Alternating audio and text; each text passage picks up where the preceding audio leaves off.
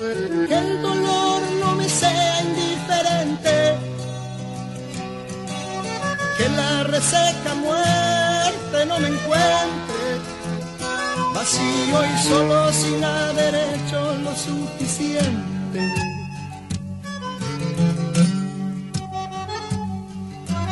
Solo le pido a Dios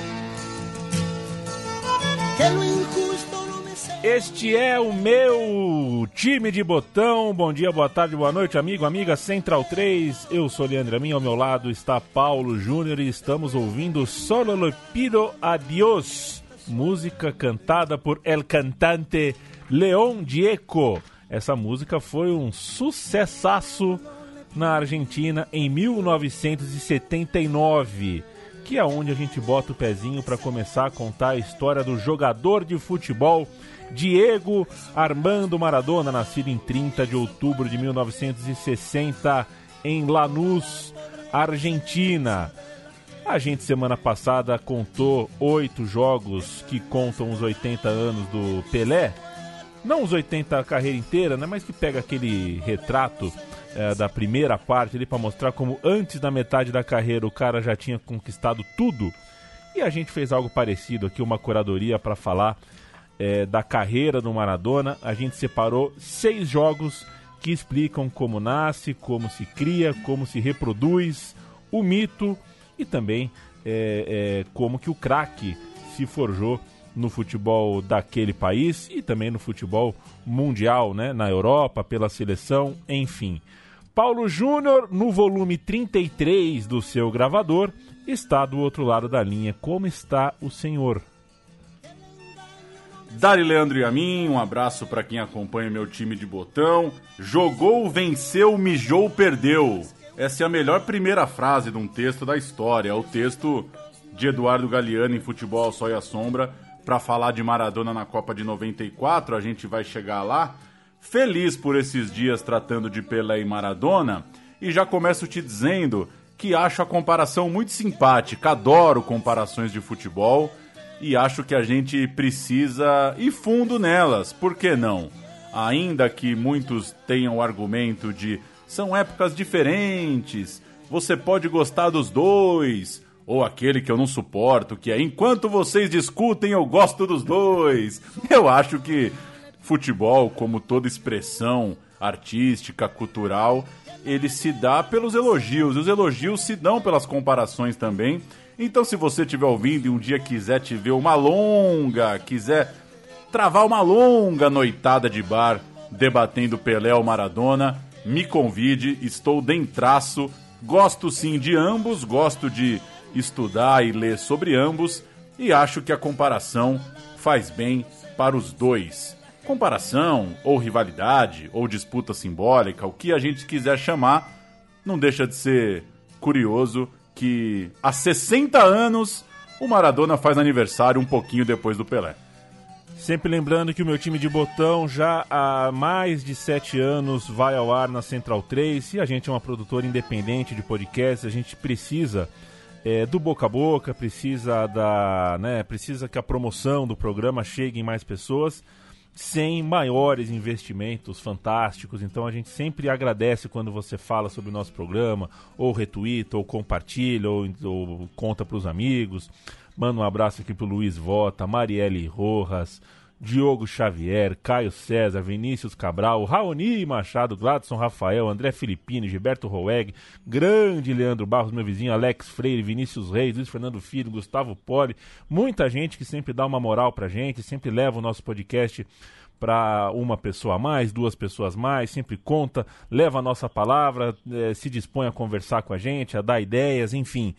Eh, a gente precisa disso, é muito bom saber que a gente conta não só com a sua audiência, mas também uh, com, com o seu apoio nesse sentido. Vamos tocar a bola, tem um camisa 10 esperando na meia cancha para receber essa bola nos pés. E a gente vai falar a partir do jogo 1, que é o jogo uh, pelo título, né, a final do Mundial Sub-20, o primeiro título argentino no Sub-20. Argentina 3, União Soviética 1, quando Maradona bate no peito e diz: Espera aí eu existo pro futebol mesmo.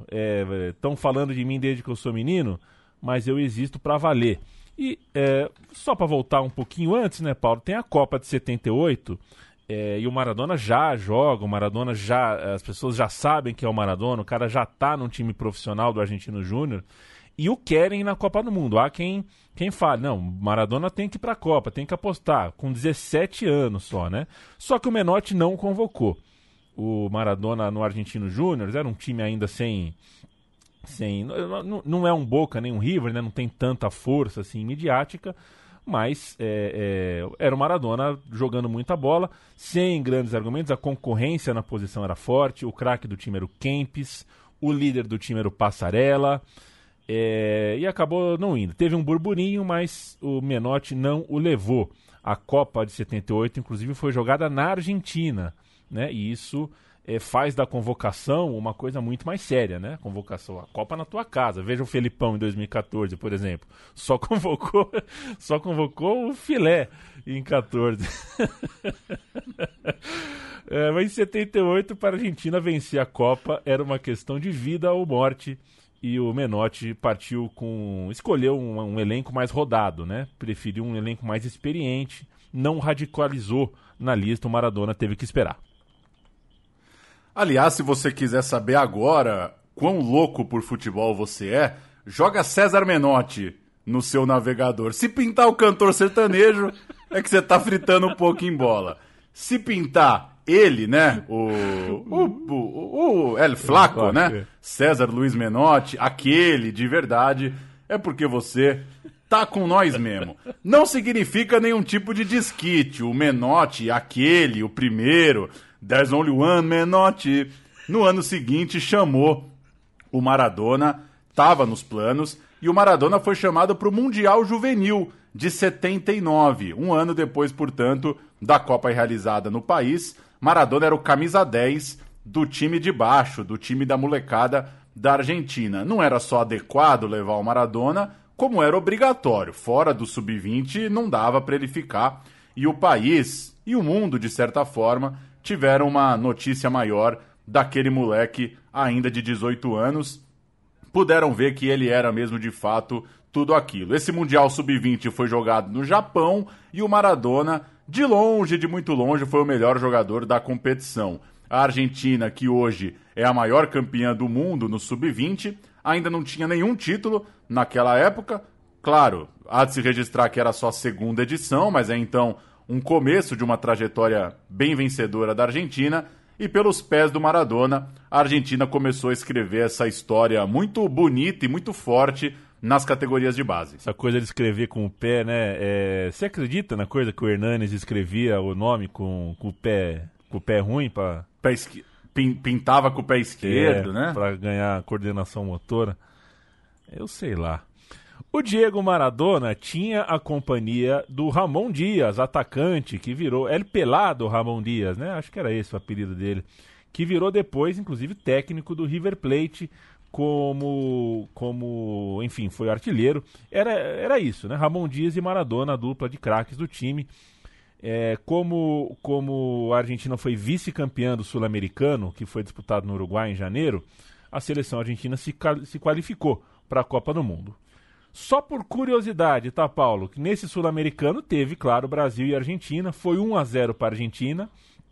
E a Argentina jogou com Garcia, Simon, Alves, Rinaldi e Esperandio. Rossi, Mesa e Maradona. Escudeiro, Dias e Barreira. E o Brasil, hein? Marola, do 15 de Jaú. Lote, Márcio, Wagner e Chico Assis. Deinha, Rodinei e César. Jorginho Putinati, Robertinho e Anchieta. O técnico Mário Travalini não era uma seleção dos sonhos, de fato, o Brasil juvenil, que não se classificou para o Mundial e o Maradona, só, só de quebra, foi eleito melhor nesse torneio também. Copa do Mundo lá no Japão, primeiro jogo, Argentina 5, Indonésia 0. Todos os gols no primeiro tempo, um massacre logo de cara, dois gols do Maradona, três gols do Dias. Depois, a Argentina passou por duas equipes europeias, fez 1 a 0 na finada Iugoslávia e fez 4 a 1. Teve um gol de Diego nesse 4 a 1 diante da Polônia. O Maradona abriu o placar nas quartas de final, a Argentina fez 5 a 0 na Argélia. pegou o Uruguai na semifinal e a Argentina viu a dupla de craques resolver o jogo no segundo tempo. Um gol do Dias, um gol do Maradona, 2 a 0. E na final, a Argentina pegou a também finada União Soviética, que tinha passado pelo Paraguai de Romerito, veja só, e pela já citada Polônia. Os soviéticos saíram na frente. Isso foi aos 7 minutos do segundo tempo, mas pouco depois, 20 e poucos minutos depois, o jogo já estava 3 a 1. Maradona fez o último gol de falta depois de um pênalti ajudar a Argentina ali para o empate, para a virada. O Dias acabou artilheiro da Copa, participando também ativamente dessa final. E o registro é que a arbitragem nessa finalíssima era de José Roberto Wright. Olha só, o Wright viu o Maradona ser campeão com a Argentina diante da União Soviética lá no Japão. É importante sempre lembrar, o José Roberto White era um juiz muito controverso, muito complicado, o que ele fez lá no Serra Dourada, no gramado louco da Libertadores, Atlético e Flamengo, é imperdoável, mas não é o Zé Roberto White roubando presunto no supermercado lá, que tem um vídeo no YouTube, que tá escrito assim, Zé Roberto White roubando, roubando presunto lá. É, não é ele, vamos, vamos fazer justiça. Tem muita gente que que fala do Wright, ah, o cara tá roubando no mercado. Não, o Wright no mercado ele não roubou. Vamos ouvir o gol de Maradona na final do Mundial Sub-20. É o gol na final que o coloca de vez no radar desse mundão. Maradona,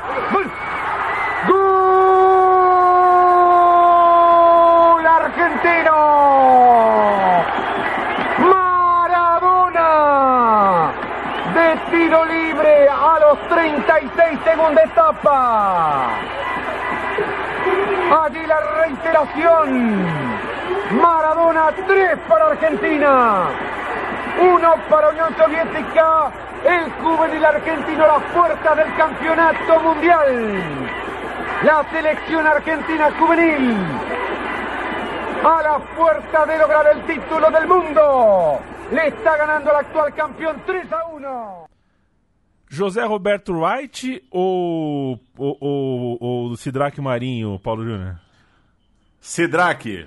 Eleito melhor da Copa, o Maradona ajudou, é, ajudou a si mesmo, né? ajudou o argumento a seu favor de que ele podia é, estar no time campeão de 78, o time de cima, o cascudão que levou a Copa do Mundo, uma Copa controversa, mas que acabou com o título argentino e deu um aperitivo saboroso do que poderia ser Maradona para aquela seleção, aquela nova geração, para os anos que se seguiriam no futebol, como de fato é, se confirmou, né, Paulo? Maradona é, prometeu. Virou, é, virou, virou, Deu jogador. Virou, prometeu, Deu jogador. prometeu e cumpriu. Não foi um Kerlon, né? Que prometeu e não cumpriu. Não foi um Lene que prometeu e não cumpriu. Ele prometeu e cumpriu. Não foi um Pereira do São Paulo que prometeu e não cumpriu. Jogo 2, Pauleta.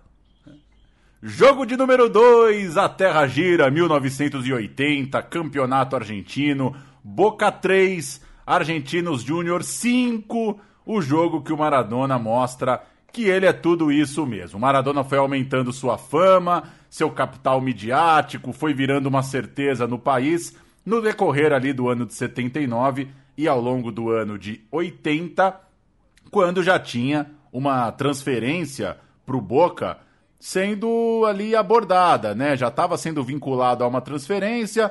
De certa forma, achavam que o Argentinos Júnior estava ficando pequeno demais para aquele talento todo do Maradona. Mas esse jogo em novembro de 80, Maradona então tinha acabado de fazer 20 anos, jogo na Bomboneira, tornou esse movimento não só provável, como inevitável. Era a 12 rodada das 19 do Campeonato Argentino, tarde ensolarada, estádio lotado, jogo ao vivo na televisão e Maradona num daqueles dias, talvez uma das grandes atuações do Maradona no que diz respeito a Campeonato Argentino. O Boca fez 1 a 0 de pênalti e quando tem pênalti pro Boca na bomboneira a gente sempre fica desconfiado, mas foi pênalti mesmo. Esse, esse aí passa. E parecia, com 1 a 0 no placar, que seria um domingo normal na vida uh, dos boquenses, do time da casa.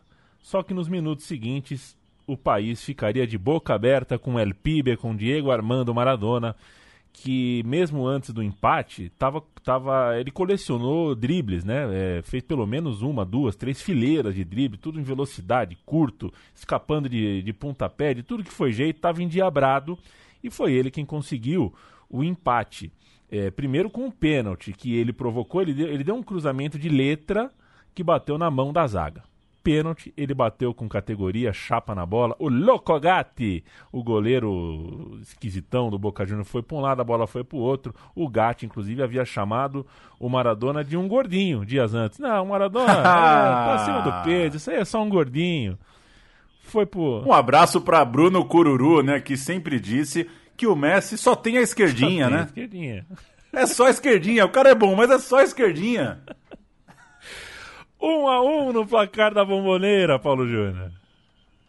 Gatti, esse goleiro icônico, folclórico, viveria um inferno naquele jogo. O 2 a 1 de virada saiu de falta com Espíndola. O Boca empatou ainda antes do intervalo, 2 a 2 jogaço. Desceram para os vestiários com o empate por 2 a 2 E aí o Maradona deitou o cabelo, sofreu uma falta na direita depois de ter feito fumaça ali no lance, viu o Gatti meio moscando, bateu rapidamente por cobertura antes de armar a barreira, acertou a forquilha. Nosso amigo Vitor, hein? Vitor Guerra, que Vitor canhota, o jogador mais parecido com o Maradona que já jogou nos autônomos, fez um gol assim certa vez. O goleiro moscou, o juiz autorizou, bateu lá na gaveta. Maradona fez 3 a 2. Aos 3 do segundo tempo, o Maradona recebeu o lançamento pela direita, deu um toquinho na saída do Gatti, 4 a 2. E ele depois faria o quinto após sofrer mais um pênalti que o juiz deu fora da área, foi dentro, mas o juiz deu fora. E mesmo assim, o Maradona guardou numa bombaça. É isso mesmo. O Gatti levou três gols de falta naquela jornada. O jogo acabou 5 a 3 porque o Boca fez o terceiro gol no finalzinho. E aí, ganha uma paçoquita, quem adivinhar. O terceiro gol do Boca foi dele, Ricardo Gareca. Alô, Mochi, cadê você? O clima era de desmoralização. Maradona indicava o futuro. Não é normal o Boca levar cinco de um time modesto dentro de casa. Aconteceu e aconteceu com três gols do cara que seria o grande jogador do país nos próximos anos. E se aconteceu, virou manchete, né? Já diria aquela afinada televisão. É... E não pode tomar três gols de falta, né? Esses dias a gente tava falando sobre isso, que o Danley, né? A gente viu o Danley tomando três gols de falta. O Gatti, Num o Gatti tá de brincadeira. Palmeiras e Grêmio, Palmeiras né? e Grêmio, exatamente. Dois do Alex e um do Zé do Maria. Zé Maria. Fizemos um compilado dos gols de Maradona nessa partida. Vamos ouvir os quatro gols do Maradona na bomboneira. el brazo está evidentemente muy separado del cuerpo, lo que hace decidir al árbitro para juzgar la intención del defensor de Boca. Mano de Alves, atención, Maradona, 1 a 0, va, Maradona le pegó gol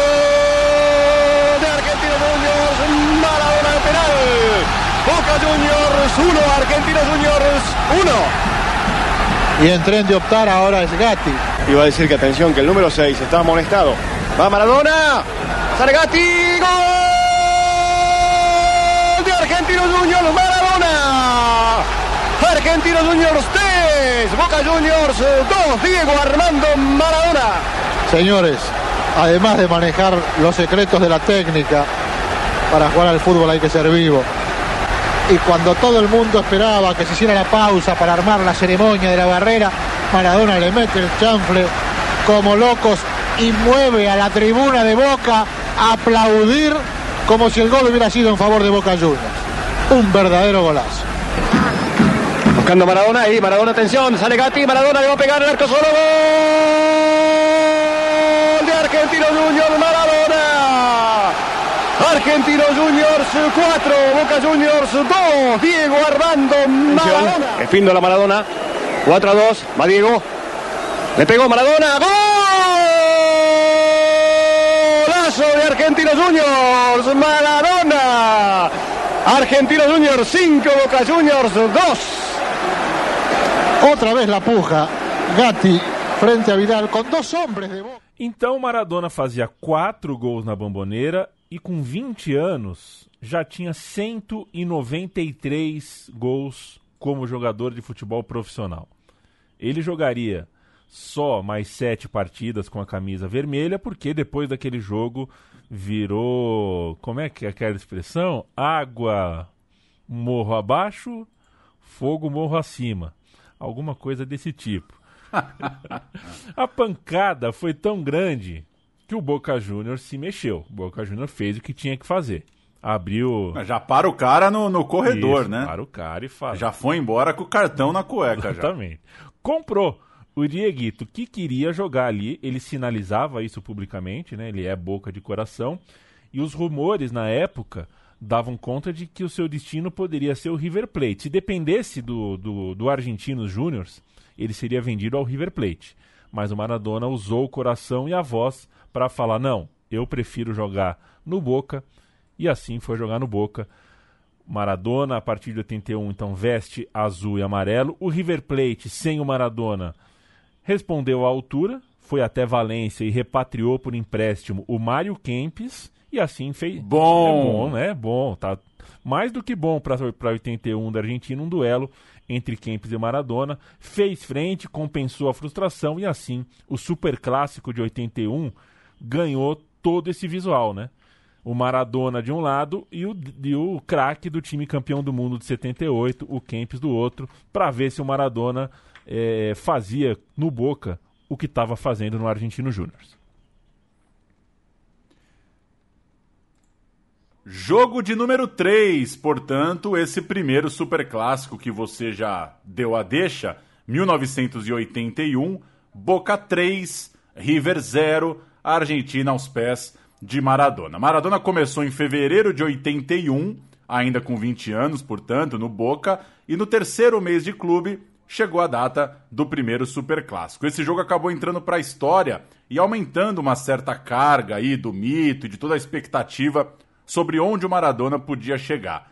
Em 10 de abril de 81, bomboneira lotada de gente, cheia também de barro, o campo estava pesado. Era o décimo jogo do Maradona pelo clube, já tinha ali oito gols, e na frente dele, o craque e o líder daquela campanha campeã mundial de anos antes. O River tinha Kempis, como você citou, e tinha Passarella, claro, além do Filó, o goleiro campeão do mundo, que acabaria o clássico, de certa forma, humilhado. Era um timaço o River Plate, era um teste de fogo para ver o que, que o Maradona conseguia arrumar. Aos quatro minutos do primeiro tempo, rolou uma mano de Dios. O Maradona fez um gol muito similar àquele que ele mesmo faria em 86 na Copa do Mundo. Só que dessa vez o juiz viu, lhe deu o cartão amarelo é, e o jogo, o placar não foi aberto. O jogo, aliás, estava muito pegado, estava feio, assim, é, aquele clássico clássico mesmo, né? É, pou, poucas chances de gol. Antes do intervalo, o Mostaza Merlo, que tem a voz assim, voz de charuteiro do River Plate, foi expulso. E o escudeiro do Boca, pouco depois, também. Os dois times ficaram com 10 em campo, 0 a 0 no intervalo. E após o intervalo, após o descanso, aí começou a festa de Diego Armando Maradona aos 10 do segundo tempo. É, bola na área do Boca, a zaga afasta, tem aquele começo de contra-ataque, ele recebeu de costas, antes do meio de campo. Era para ser um contra-ataque normal, só que ele tomou uma belíssima de uma pancada, ele pulou, escapou da primeira. Quando veio a segunda, ele foi pro chão. Só que ele foi pro chão, deu um rolamento de, sei lá, de karatê, de jiu-jitsu, sei lá. É, em vez de rolar com de, mostrando dor, ele já caiu levantando para seguir na jogada. O juiz deixou a jogada correr. E aí virou rugby, viu, Paulão? É, aí ele cruzou o meio de campo, escapou de três tackles. E você imagina o que é um clássico em 1981 com o gramado ruim. É, a ideia de para a jogada é para a jogada mesmo. E com o Maradona, então, é, sem compostura nenhuma. Os jogadores do River tentaram pelo menos outras três bordoadas, até que na entrada da área o Maradona conseguiu servir o veterano, o bom jogador, o Brindisi, antes de tomar uma última pancada, cair no chão. Ele caiu no chão, só que a bola seguiu o seu destino, caiu no pé do Brindisi. 1 a 0 Acho que esse é um gol definidor de que tipo de jogador era aquele. Um jogador que escapava do pontapé, quando tomava o pontapé tentava ficar de pé e conseguia, uh, inclusive na, no, no, momento chave da jogada ali, apanhar, mas uh, entregar a bola no pé do matador Brindisi. O 2 a 0 veio pouco depois, de novo com o Brindisi, mas ficou para a história mesmo o gol do 3 a 0 porque o Maradona fez o grande goleiro rival engatinhar, catar cavaco ali na entrada da pequena área. O Maradona driblou o filhol. Aí tá bonito demais esse roteiro. Driblou como se dribla um vaso.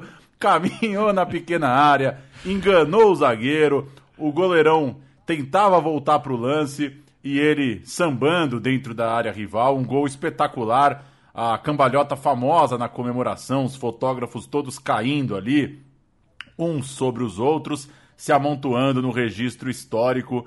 Terceiro gol, um dos principais gols aí do, do Maradona na sua trajetória do Boca, né? Um 3 a 0 fundamental, como tá lá no começo do texto, para marcar o tamanho do Maradona no clássico. Que bien, que bien, que bien Córdoba. Arranca con todo por derecha y atrás viene Maradona para el tercero. Siempre Córdoba. Se frena, se demora. Permite que se acomode River. Viene para Maradona. La domina cara a cara. Escapa. Ta, ta, ta, ta, ta, ta, que sea, que sea. Gol, gol, gol, gol, gol, gol, gol, gol, gol, gol, gol. Gol. Gol.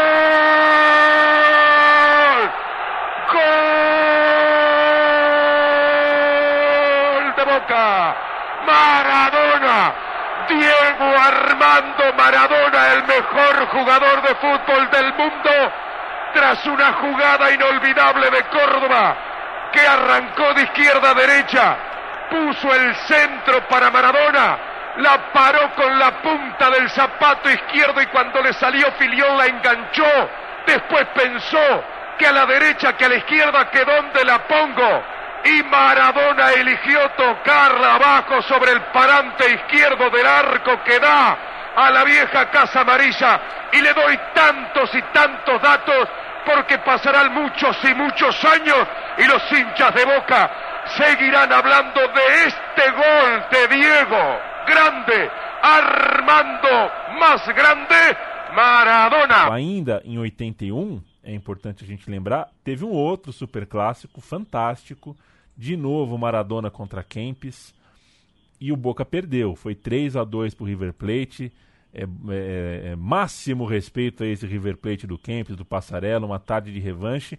Nesse jogo o Maradona fez 1 a 0 também de forma magistral, um gol quase da linha lateral, ele meteu uma rosca na bola por cobertura no goleiro, uma jogada surreal até para os padrões maradonianos, uma coisa linda. Depois o Kempis empatou, os dois mediram forças até o fim. Foi um jogo também icônico por causa dessas duas autoridades da, da, da bola medindo forças. E a passagem do Diego Maradona pelo Boca é, precisa desse tipo de jogo para a gente contar, porque ela foi relativamente curta. Né? O Maradona não ficou todo aquele tempo que a gente imaginava no Boca.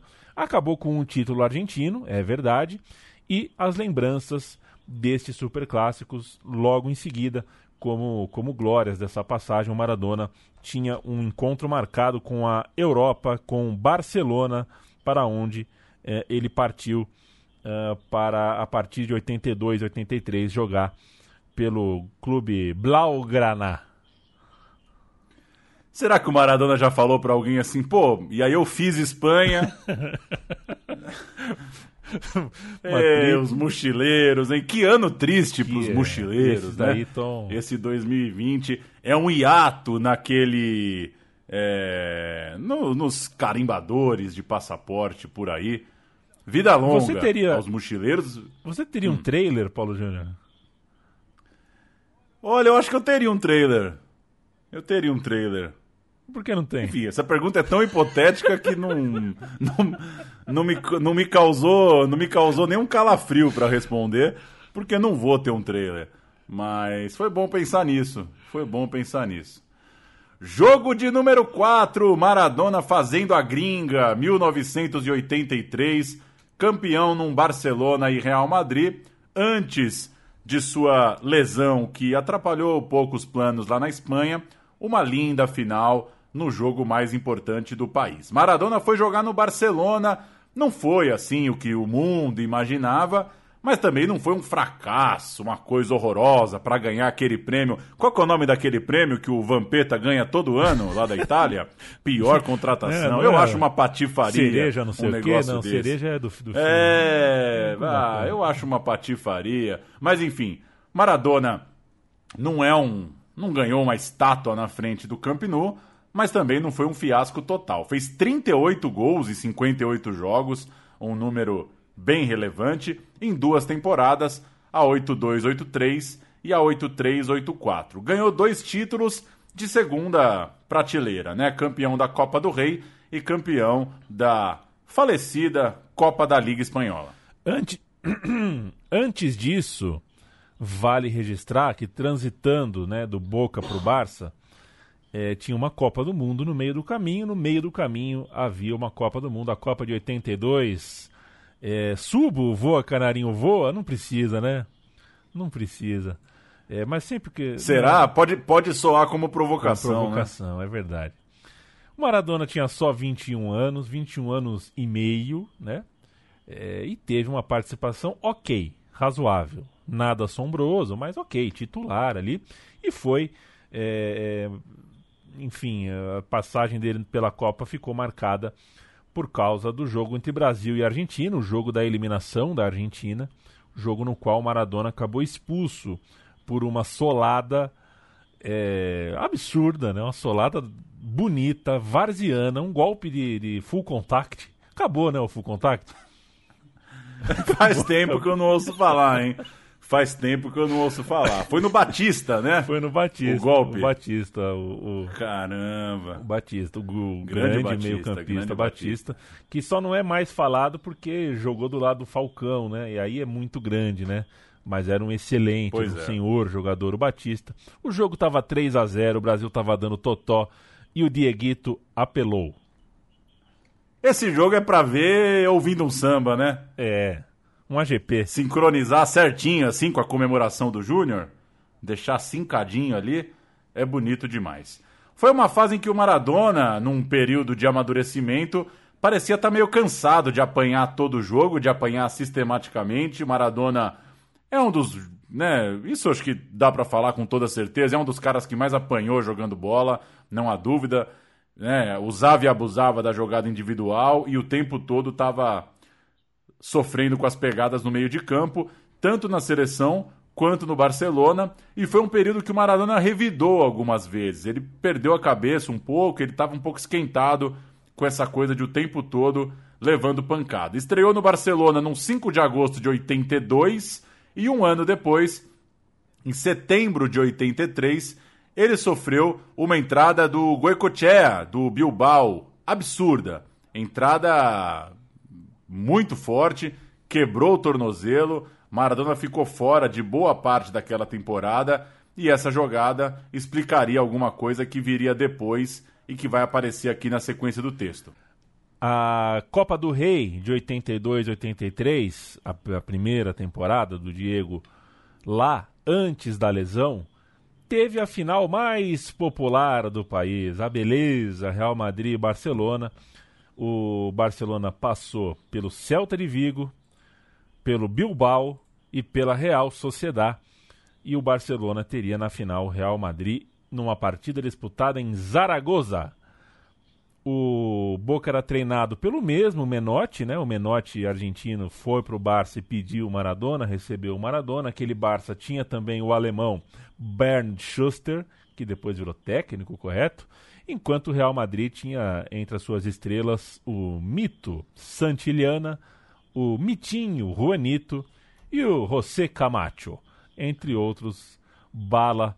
Era um time, uh, dois times bem interessantes. O jogo garantiu ao Maradona, para não falar que foi embora de mãos abanando, né?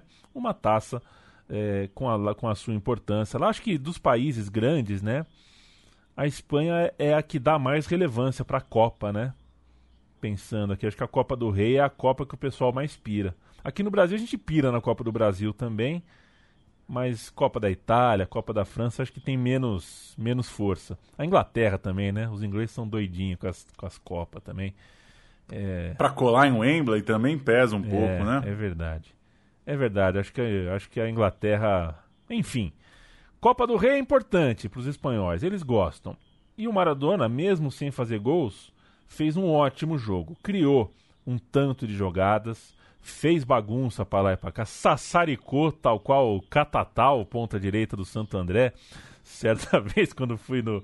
Lembro de menininho, ia ao Parque Antártica ver o jogo, o Catatal foi embora pensando, não sei, o Catatal é o cara. É... Mas não fez gol. Tomou aqueles pontapés de cinema, enfim. O Maradona deu o passe para o primeiro gol e participou, é, iniciou a jogada do gol do título, o segundo gol do Barcelona, que foi inclusive aos 45 da etapa final.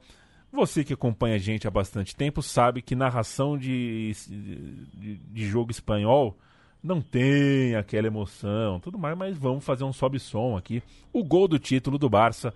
Maradona começa a jogada e o Barcelona ganha a Copa do Rei. Julio Alberto. Té endavant en Salguero. Julio Alberto. Ha rematat en Marcos i gol! Marcos, just al minut 45, acaba de marcar el gol que suposa la Copa de Sa Majestat del Rei pel Barça. Você falou do cara sassaricando, eu lembrei do Berg. Cadê você, hein? O Berg pedalada, Berg pedalada. da Matonense. O mundo parou, né? Ali o Berg começa a pedalar e o mundo para naquele momento, graças ao defensor que cercou o frango, né? Evitou o bote, esperou a decisão do Berg. Ser campeão no Barcelona é importante no olhar da carreira do Maradona, claro, mas a segunda temporada com a lesão não foi como se esperava. Na final da Copa do Rei, que poderia ser o jogo do bicampeonato, o Bilbao venceu o Barça. O Maradona estava com o time entalado na garganta, sempre era recebido com muita hostilidade lá e tinha sido vítima da fratura no tornozelo já citada justamente contra esse time.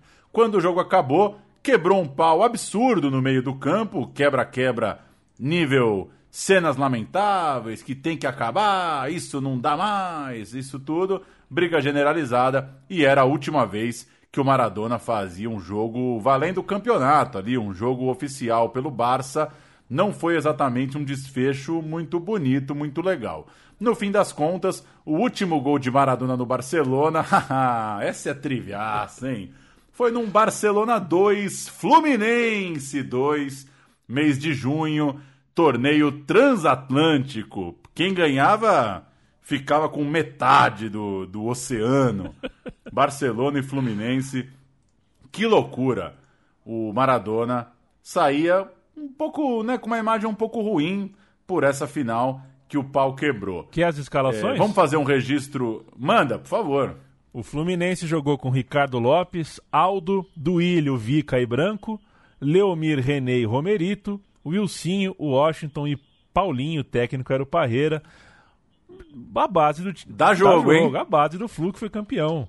Tricampeão carioca, campeão brasileiro. O Barcelona. O goleiro era o Amador. Já começou mal.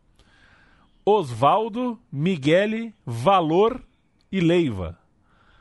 Olmo, Estela, Rucijos e Maradona. Kloss e Mágico Gonzalez. Mágico Gonzalez, é o salvadorenho, o técnico César Luiz Menotti, o árbitro Robert Evans dos Estados Unidos, 40 mil pagantes no Memorial de Los... Estádio Coliseu Memorial de Los Angeles. Stai lontano da sto cuore, a te vola co pensiero. Niente voglia, niente spera, che tenete sempre a fianco a me. Si sicuro che sta amore. Vamos registrar rapidinho Napoli, Ah, é. Leandro e a mim. Explica aí por que não temos Napoli. Aliás, já temos programa do Napoli aí, né? Exato, a gente já tem um programa sobre o tempo do Maradona no LAP, então a gente preferiu deixar como uma espécie de horror concurso, assim, né? O Maradona que chega ao Napoli, é bom, isso é legal a gente registrar, né?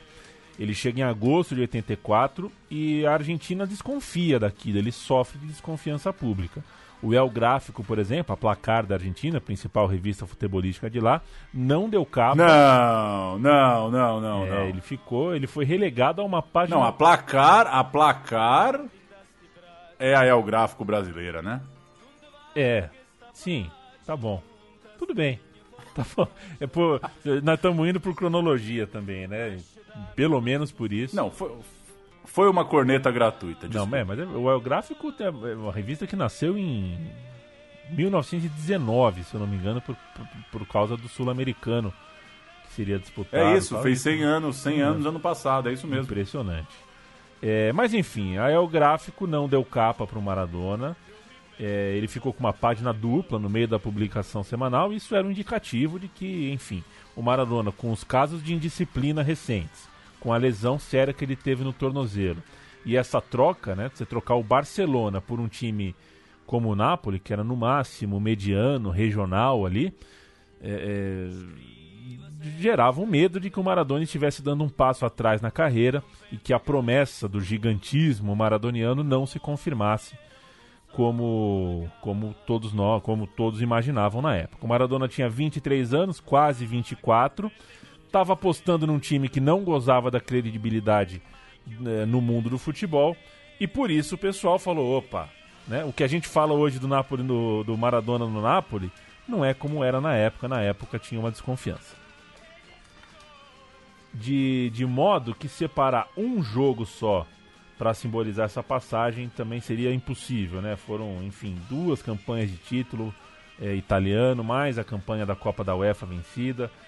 É, só, isso só para falar de títulos, né? 259 jogos ao todo, 115 gols, 67 passes para gol, 7 anos de Maradona no Napoli, um caso realmente à parte. Foi no Napoli que ele fez o gol 400 e o gol 500 da carreira contra o Cagliari e a Sampdoria, mas a gente preferiu deixar isso como um horror concurso, digamos assim, assim como a Copa de 86, daqui a pouco a gente vai a gente vai falar que não vai falar sobre aqueles jogos.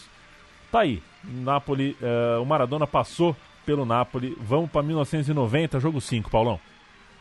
Jogo de número 5, Copa do Mundo de 90, Argentina 1, Itália 1, jogo dos napolitanos. Maradona jogando também com a lábia, com a boca. Chegamos na seleção e a escolha fica muito difícil a gente resolveu também não falar de Argentina 2, Inglaterra 1, jogos já bastante comentados, do mesmo jeito que você falou do Napoli.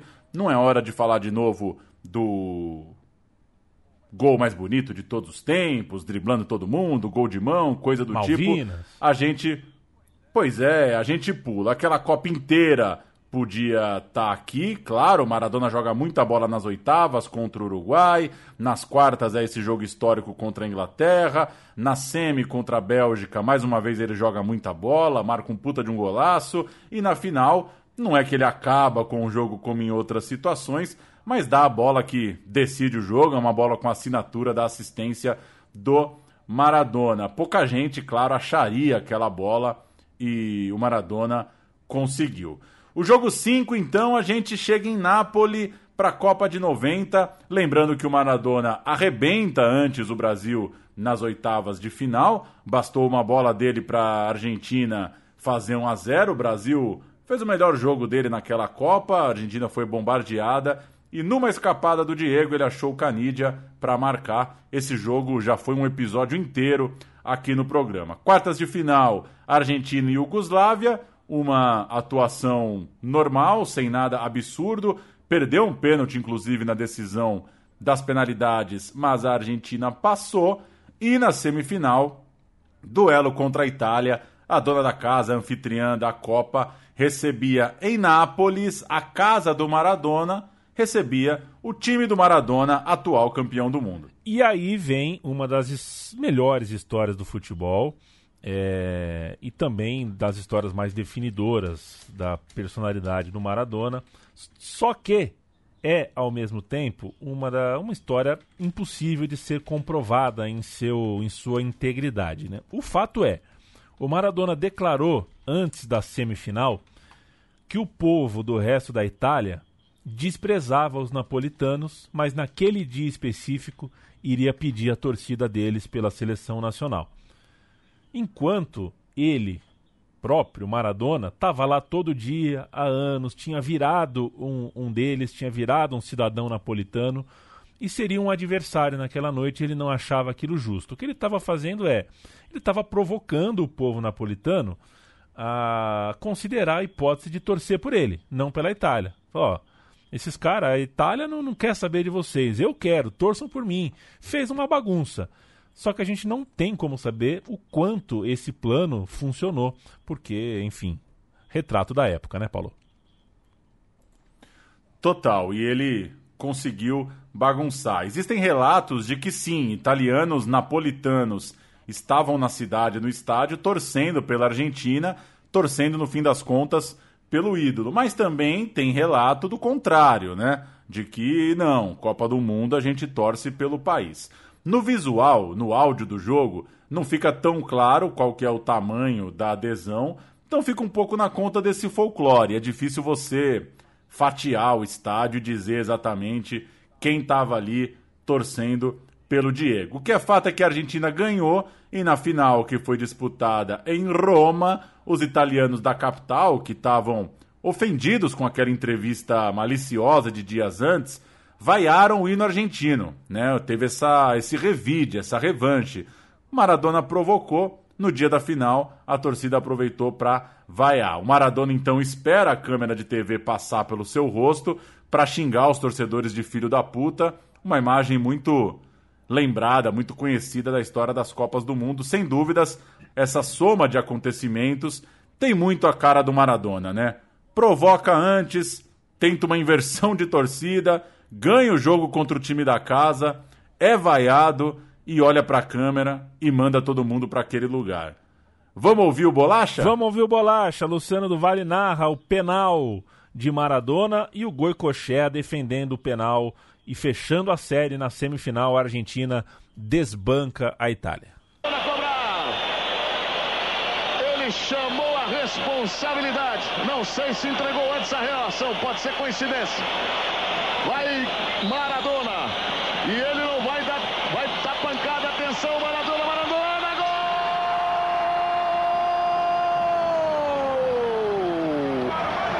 Que categoria rolou no canto direito, no estádio São Paulo de Nápoles. Que silêncio! Argentina praticamente na final. Pratic silêncio, um silêncio, um silêncio. Atenção, Serena bateu. Defendeu a Argentina finalista. A Argentina e o Goicocheia se consagra. Vai para a final Argentina. E o sonho acabou para os italianos. Dois pênaltis defendeu Goicocheia. Que festa da Argentina. E já tinha mais dois. Goicocheia. Depois de uma fratura do pompido. Que destino, que é a vida, o que a vida nos reserva, a gente tem que perguntar. Goicocheia espetacular foi bem. Você consegue achar um paralelo, Paulo, do que seria em 2014 o Maradona fazendo isso? Aqui no Brasil? Que loucura, Você- né? Deixa eu pensar Que aqui. loucura, né? É, deixa eu pensar. Seria mais ou menos como se Brasil e Alemanha fossem jogar no Castelão, em Fortaleza, e o Mário Götze fosse jogador do Ceará. Fosse jogador do Ceará e falasse, ô, o Brasil tá cagando pra É, vocês. o Rio, São Paulo, Rio Grande do Sul, Minas Gerais, ninguém quer saber de vocês cearenses. Só que hoje eles querem que você.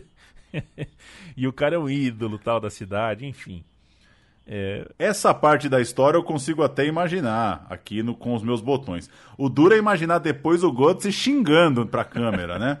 de fato. O segundo ato da história, infelizmente, não tem exercício que, que dê conta. No- Acho que só o Maradona pra tá, pra tá tão confiante mesmo, né? Não, não tá nem aí, né? É, é, banca até o fim a história e o personagem, né? e chorou na hora de receber a medalha de prata, chorou muito. A Argentina perdeu aquela final com um pênalti mandrake que o Bremi, um mezzo lateral, mezzo zagueiro, guardou. Bremi ou Materazzi? Materazzi. Goicoechea, Serizuela, Simon Ruggeri e Giusti, Basualdo Calderon, Olarticochea, Maradona, Burrochaga, Canidio, técnico Bilardo. Essa foi a Argentina vice-campeã de 90. Então temos aí a mitologia maradoniana desenhada em Copas, né? Vamos passar limpo aqui. 78 o povo queria, mas ele não foi. 79 venceu o sub-20 dando baile. 82 acabou em voadora no Batista, participação discreta. 86 fez o que talvez ninguém nunca tenha visto. É um absurdo que ele jogou e ganhou a Copa carregando nas costas. É, e em 90 levou o time até a final, foi xingado na capital, foi muito querido em Nápoles, corrompeu o nacionalismo de alguns napolitanos, napolitanos e falta para a gente terminar essa linha. 1994, acho que não dá para a gente não citar, né, Paulo? Já que a gente está indo para o jogo 6, que é depois de tudo isso, temos que falar de 94. Mas antes disso, o mundo dele caiu. A história do doping simbolizou um certo fim ali de trégua, né? O Cáutio, de certa forma, passava um pano para o Maradona, topava o estilo de vida do Maradona, mas com o lance do doping essa coisa acabou, né? Ficou, a história dele ficou bastante abalada. Teve o tempo de gancho, de suspensão. Maradona foi jogar no Sevilha, onde teve uma passagem curta, sem grandes brilhos. Tem inclusive uma passagem aqui no Brasil, pinga no Morumbi para jogar contra o São Paulo. E depois vai ao Newell's, onde tem um jogo histórico, a volta de Maradona aos gramados argentinos um Independiente News que dominou o noticiário do país, que chamou muita atenção, mas ali dentro, no bola campo, Maradona não parecia mais aquele Maradona. O Maradona de Sevilha e Newell's não é tudo isso. Claro, é o Maradona em campo, atrai muita gente, mas na bola não se via grandes coisas como ele já tinha feito antes. Sabe quem estava no Morumbi, nesse Sevilha e São Paulo? Ah. Juha Taminen. Ah, é, garoto! Finlandês voador, que fotógrafo monstro. E o Maradona tava com mullets é, de muita responsa. Mullets que parecia o do moço que faz o, o, o troca de cultura, choque de cultura. Aquele mullet ah. hirsuto mesmo. Assim, é, esteticamente o Maradona tava lindo. Tava gordinho, gordinho mesmo, gordinho tetinha mesmo. E com mullets, mas a bola faltou um pouquinho. E seria legal, né? Porque Sevilha é uma cidade bem maradoniável, digamos assim, do ponto de vista futebolístico, uma cidade que tinha tudo para uh, ah, abraçar o Maradona. E o Maradona convidou o povo a abraçar a sua ideia, a embarcar na sua saga para estar no peso e nos trinques para o Mundial de 94. A Argentina sofreu muito para se classificar, né? A gente já inclusive contou aqui essa história. As eliminatórias da Comebol de 94 são osso duríssimo de roer. Precisou a Argentina da repescagem contra a Austrália para ir para a Copa e para isso chamou até Dieguito de volta. A coisa mais fácil para um argentino é embarcar nessa ah. narrativa, ah. né? Ah, Chega é. pro argentino e fala, ó, é, o Maradona quer, o, Mara, o Maradona vai pra Copa, vai pra Maradona, pessoal. Então, de repente, ele parecia o. O. Mohamed Ali lá quando estava se preparando para a luta das lutas. Lá o povo na rua corria com ele. e o Maradona é, foi ficando, foi ficando mais fininho, foi ficando mais em forma. É, a seleção estava em colapso de, de, de confiança, estava mal demais, mas com o Maradona foi ficando alto astral. E chegou nos Estados Unidos bem. Né? A Argentina era uma candidata para a Copa de 94 até que surgiu o doping, um doping com uma história até hoje mal contada, um doping anunciado entre a segunda e a terceira rodadas e o Maradona ficou de fora. Maradona ou Pelé? Brincadeira, brincadeira. O grande jogo foi Argentina 1, 2, 3, 4 na Grécia. Jogo no qual Maradona marcou um belo de um gol. O doping, no fim das contas, foi sobre o jogo de estreia contra a Nigéria. Ele nega, ele jura que foi traído pela FIFA, que alguém armou aquilo. Tem até um livro com essa hipótese lá na Argentina. Fato é que estava acabada a vida do Maradona em Copas. Num, muito difícil, né? Que o Maradona, depois de toda essa luta, que ele chegaria em 98 ainda em condições. E antes do jogo 6, que é a nossa saideira aqui do programa, vamos com esse golaço, o gol da careta, Maradona enlouquecido correndo para a câmera. O que seria de Maradona naquele mata-mata, hein? Que coisa, que falta fez para a Copa de 94 a saída, né? A ausência do Maradona quando o campeonato afunilou. Vamos ouvir o gol do Maradona e a gente volta com a saideira com mais um Boca Y Batistuta que gira, se acomoda y le pega realmente muy, pero muy bien. Está anotando acá, tengo todo roñado, ¿no? Señoras y señores, Canija que no. Diego, pégale, Diego, Diego, Diego, Diego, Diego, golazo. Gracias por darme bola, Diego. ¡Gol!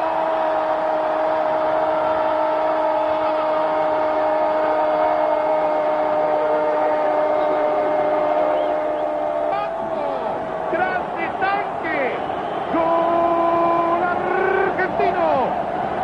A los 15, el más grande, Maradona. Argentina 3, Grecia 0.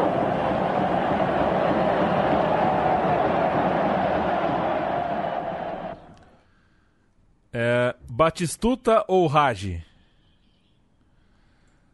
Batistuta. O jogo 6, o último. Aliás, viu, Leandro? Nunca, quando alguém te fizer uma pergunta, nunca responda funções, diferentes. diferentes. né? Nunca fale isso. Nunca fale Essa é isso. coisa de cuzão, As mano. perguntas estão aí, as perguntas estão aí para serem respondidas. O jogo 6 é em 1997, o último jogo de Maradona, o último tango de Maradona e também o último super clássico de Maradona River Plate 1, Boca 2. É, passado o pesadelo de 94, o Maradona fez uma última. ah, ah, sua, u- u- gastando o termo, né? Fez o seu último tango em Buenos Aires com o cabelo loucão, né? Ele fez uma faixa dourada no cabelo, um cavanhaque, assumiu um cavanhaque invocado, tava parecendo, sei lá o que, um cantor de bolero e foi novamente jogar no Boca Juniors para fechar a carreira. Voltou a marcar gol em outubro de 95, portanto, quase um ano e meio depois da Copa do Mundo, num Boca e Argentinos Júniors. Já em toada de despedida, ele não estava desequilibrando as partidas, ele não era. The Last Dance. The Last Dance, ele estava. já era só um vetera mesmo.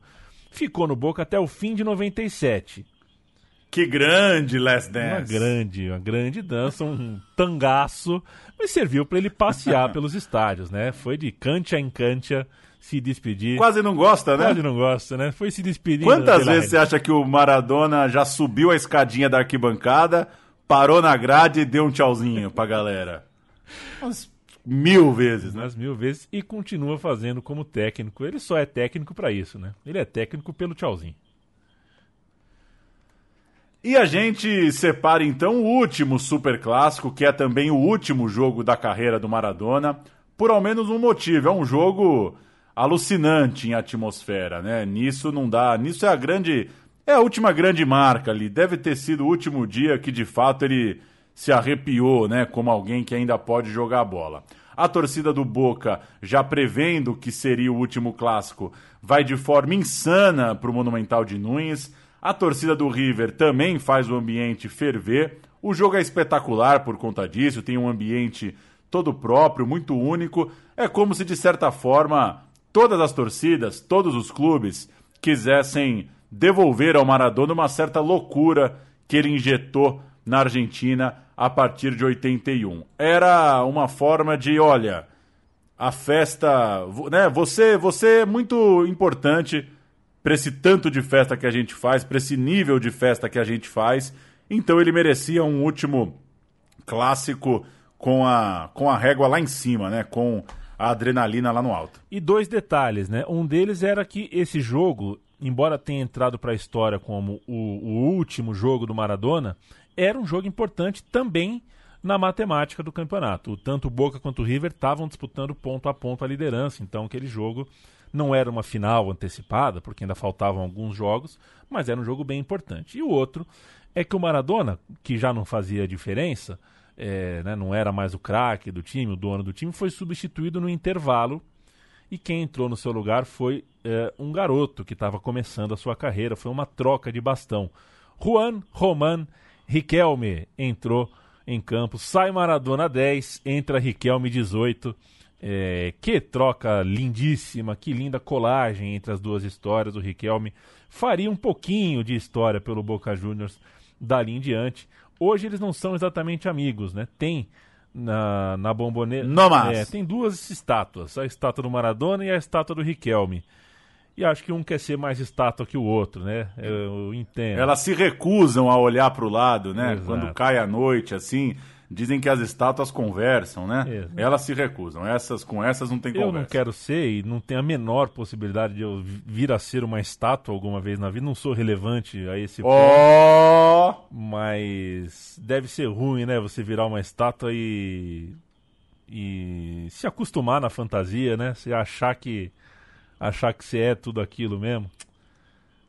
Sei lá, mas eu entendo, eu entendo. Maradona e Riquelme ali, esta- estatuões que não se bicam, consigo entender. E o Boca, em Núñez, perdia no intervalo, perdia por 1 a 0 sem o Maradona em campo, virou o jogo 2 a 1 O gol da virada marcado pelo menino Martim Palermo, outro que começava Ótimo. ótimo jogador, começava ali sua vida no Boca, viria a ser o maior artilheiro da história daquele time. Colagem eh, de, de trechos dessa partida no sobe-som final aqui do nosso Meu Time de Botão.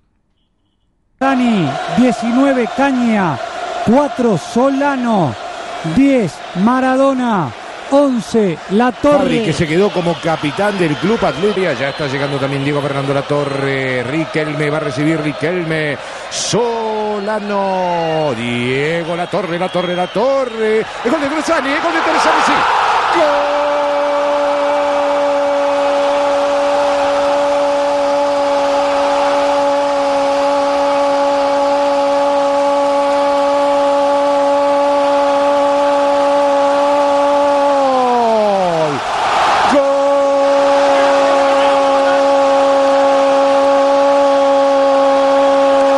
Gol de Boca.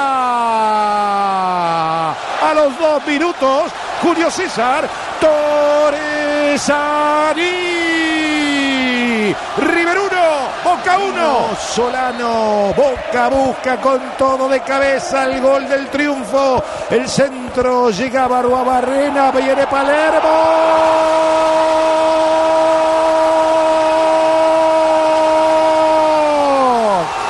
Gol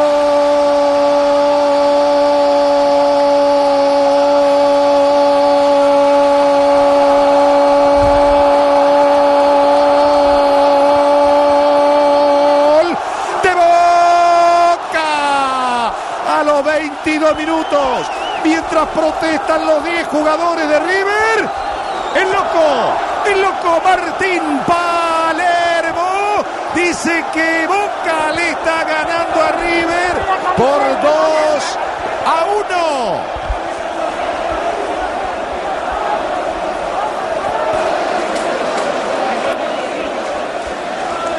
La protesta viene porque Burgos no puede salir. Van a ver ustedes. Vean a Burgos. A ficha, Pauleta. O River Plate naquele dia teve Burgos, Dias, Ayala, Berizzo, Placente, Monserrat, Astrada, Berti, Galhardo, Rambert e Salas. Que baita time do técnico massa, Ramon Dias, aquele velho parceiro do Maradona lá na Copa do Mundo Sub-20 de 79. Ele recebeu um aperto de mão do Maradona e reagiu com uma frieza lamentável. Teve essa, hein? Teve. Não, não quis se emocionar, Teve. não quis se emocionar. Vamos fazer o seguinte, vamos subir, subir o sobe-som da transmissão do jogo pra pra ilustrar. O Maradona vai até o Ramon Dias cumprimentar e o Ramon Dias parece que tá cumprimentando um pedaço de cocô, assim. Vamos ouvir. Marcelo Benedetto.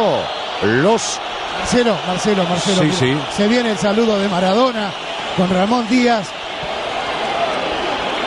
Muy eufórico, Ramón, ¿eh? O Boca Juniors jogou com Córdoba, Vivas, Bermudes, Fabre e a Rua Barrena. É o seguinte, né, Paulo? Você que fala muito isso.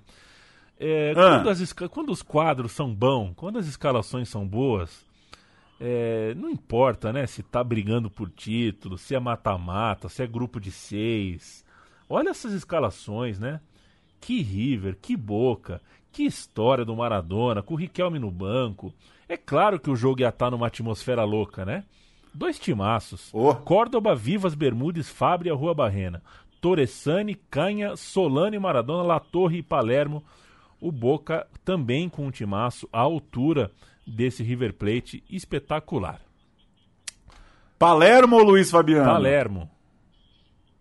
É isso! Foi bem, É, então. Deu vontade de falar de Newell's e Vasco, que é o jogo Maradona contra Denner.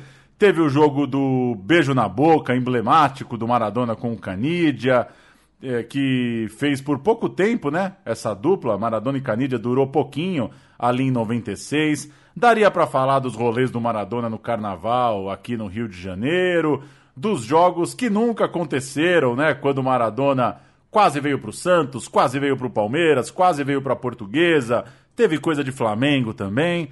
Acabou que ele nunca chegou a jogar num clube daqui. Alguns negócios, algumas conversas até que foram avançadas, reais. Isso não é papo furado, não. Teve, teve, chegou a se desenhar essa possibilidade. Mas é muito jogo bom e tal qual na semana passada, esse recorte serve de guia, né, para sacar um pouco o impacto do cara e para indicar também jogos, né? A gente sabe que muita gente que escuta o meu time de botão depois corre para conferir os vídeos, os sons, os textos citados. Então acho que é um recorte feliz para falar um pouquinho do tamanhaço do Maradona fazendo 60 anos nessa sexta-feira, 30 de outubro. Canidia ou Bebeto? Bebeto. Se você fosse Maradona, você viveria como ele?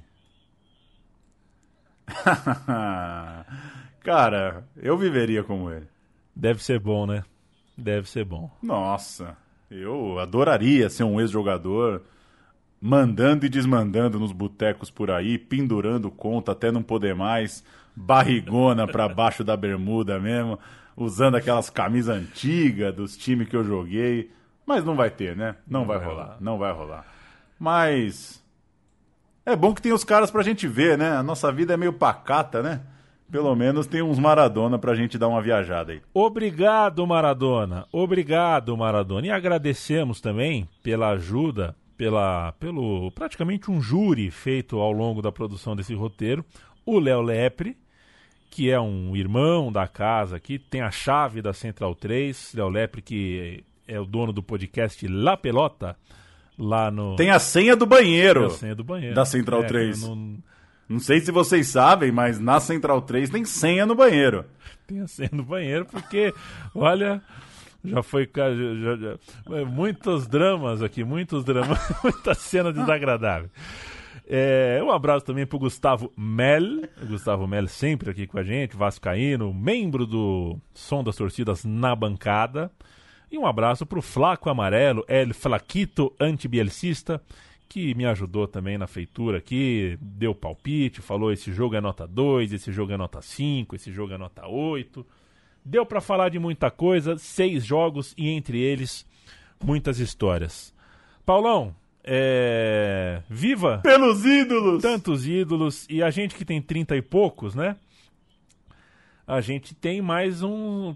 espero que até os 60 anos a gente veja alguma coisa nova, parecida com, com o Maradona. Ah, mas com o Maradona não tem? Tem. A gente acabou de ver aí, muito, né, com, com muita alegria, a gente viu o esplendor de Lionel Messi. E é muito gostoso ver uns caras como esse, né? Eu não consigo ver hoje. Eu ainda não fui apresentado aí ao novo dono da porra toda, né? Daqui a pouco o Messi e Cristiano Ronaldo param. É, mas enfim, que a gente tenha outros personagens, né? É, como a gente falou no começo, para amarrar a história, né? É bom a gente falar de elogios com comparação, faz parte, faz parte do debate sobre futebol. Mas no caso nem é comparar se Maradona, se Messi, se Pelé, mas ter o Maradona da vez, né? Como teve o, o Pelé da vez e como hoje a gente tem o Messi, é, que o próximo nos faça feliz, porque o futebol não tem sido fonte de felicidade é, na maioria das vezes para todos nós ah, que queremos dele algo que ele já não consegue nos dar. O Maradona nos deu e ainda nos dá alguma diversão, porque o personagem continua vivíssimo aos 60 anos, continua na rua, continua dentro do futebol. E que bom vê-lo feliz, né? A sensação que a gente tem, pelo menos, é que ele é, é, tá hoje aos 60 mais de bem com a vida do que quando fez 50, né? E, que vá até os 70 anos ainda mais feliz e daqui 10 anos a gente conta os sete jogos dos 70 anos do Maradona. Fechado, Pauleta? Valeu! Parabenizar meus pais. O meu pai fez 60 dia 18 de outubro. A minha mãe faz 60 semana que vem, dia 2 de novembro. Eles são. Eles têm 15 dias de diferença só. E é por isso que eu nunca esqueci o aniversário do Maradona. Ele nasceu nesse meio tempo. E tô com muita saudade de gravar no estúdio, viu, Leandro? É verdade. É difícil, É né, verdade. cara?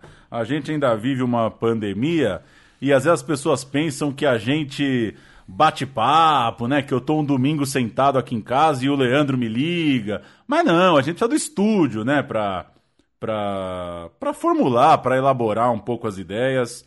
Faz muita falta ter o estúdio pra trabalhar e pra continuar tocando o meu time de botão.